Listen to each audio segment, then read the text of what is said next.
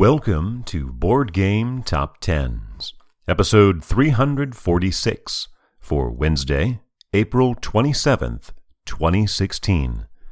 This is the BGG Page Views edition.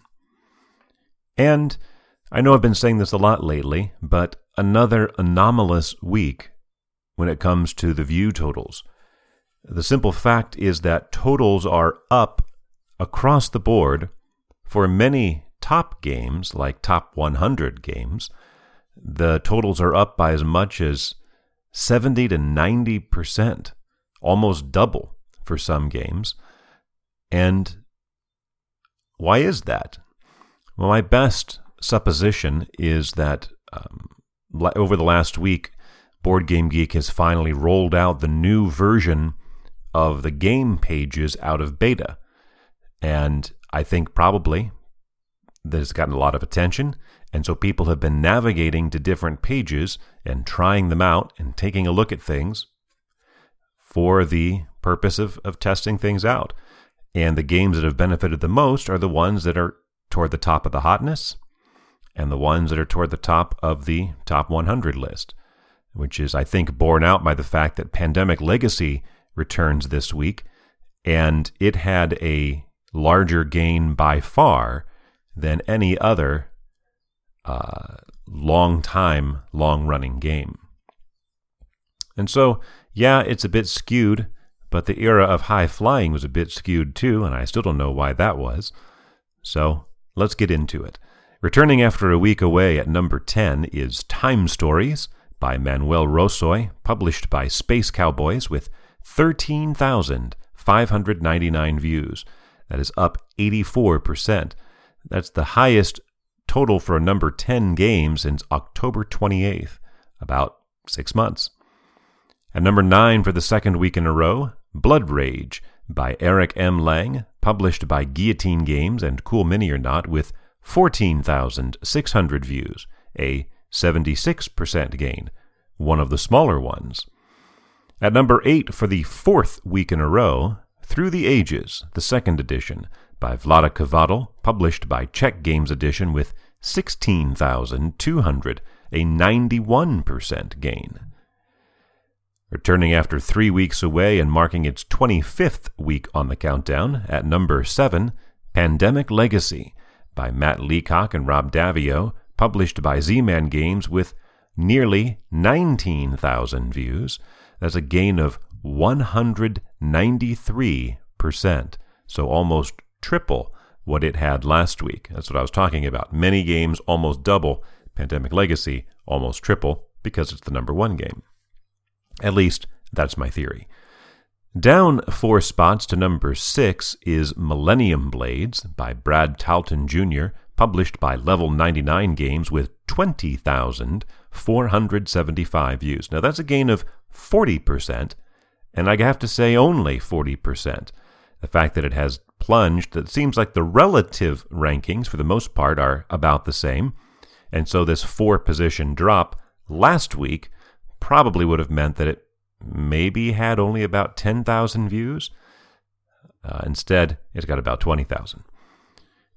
Climbing one spot, oh, and I should mention, this is only the third time that the top six games have all been over 20,000 views.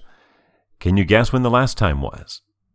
January 14th, 2015, the last week of what I called the era of high flying, when just extremely boosted page view totals across the site. Along this level, climbing one spot to number five is Twilight Struggle by Ananda Gupta and Jason Matthews, published by GMT Games with 22,000 views. That's a 94% increase. And of course, Twilight Struggle is on here legitimately, one of the top 10 games currently because of its digital implementation. Uh, the view total itself, of course, quite high. After four weeks away, returning at number four is Quadropolis by Francois Gandon, published by Days of Wonder with 24,562, a 290% increase, so almost four times what it had last week. But there is a reason for this. It is now in wide release, and is a another one of those gateway games. So we'll see if it can stick around a little while.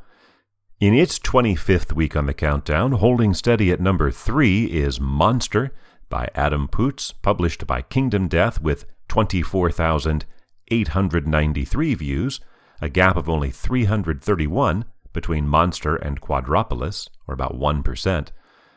As a 75% increase for Monster, again, on the low side, so maybe it would have lost a little ground. Uh, normally, last week was about 14,000 maybe it would have been down around eh, 13,000. Instead, up around 24. After three weeks in a row at number one, sliding back to number two is Star Wars Rebellion by Corey Konieczka, published by Fantasy Flight Games with 50,025 views. That is a 24% increase. Again, less than you would expect. I I want to say maybe you now of course, if it had had the same sort of doubling effect, it would have had the most views of all time. But it's on the downward slope. Uh, don't know where it's going to settle yet, but it has been sliding by about 10%. Slid 10% last week. I would have expected the same this week. Uh, that would have put it around the 35,000 view mark. Instead, close, instead over 50, the eighth most of all time. But it was pipped at the number one spot by our new number one, climbing three from last week, Dark Souls, the board game, published by Steamforged Games with 54,477.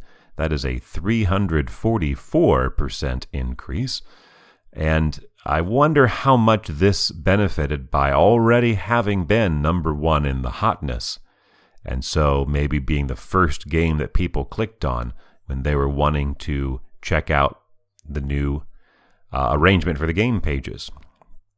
I don't know. I'm sure some of it was legitimate because last week I mentioned that its Kickstarter was over $200,000 and now it's over two and a quarter million dollars. So a huge Kickstarter success for Dark Souls. Obviously, a lot of that is genuine. Maybe it all is. I don't know. I know I do know that 54,477 is the sixth most page views in a week all time. That Dark Souls becomes the 61st different number one and the first new number one since March 16th, when Talon was that took that honor. We'll see if things go back to normal next week. As I record this, BGG is actually down, so that might suppress things. I don't know. Maybe they'll get things sorted out soon. For Wednesday, April 27th, 2016.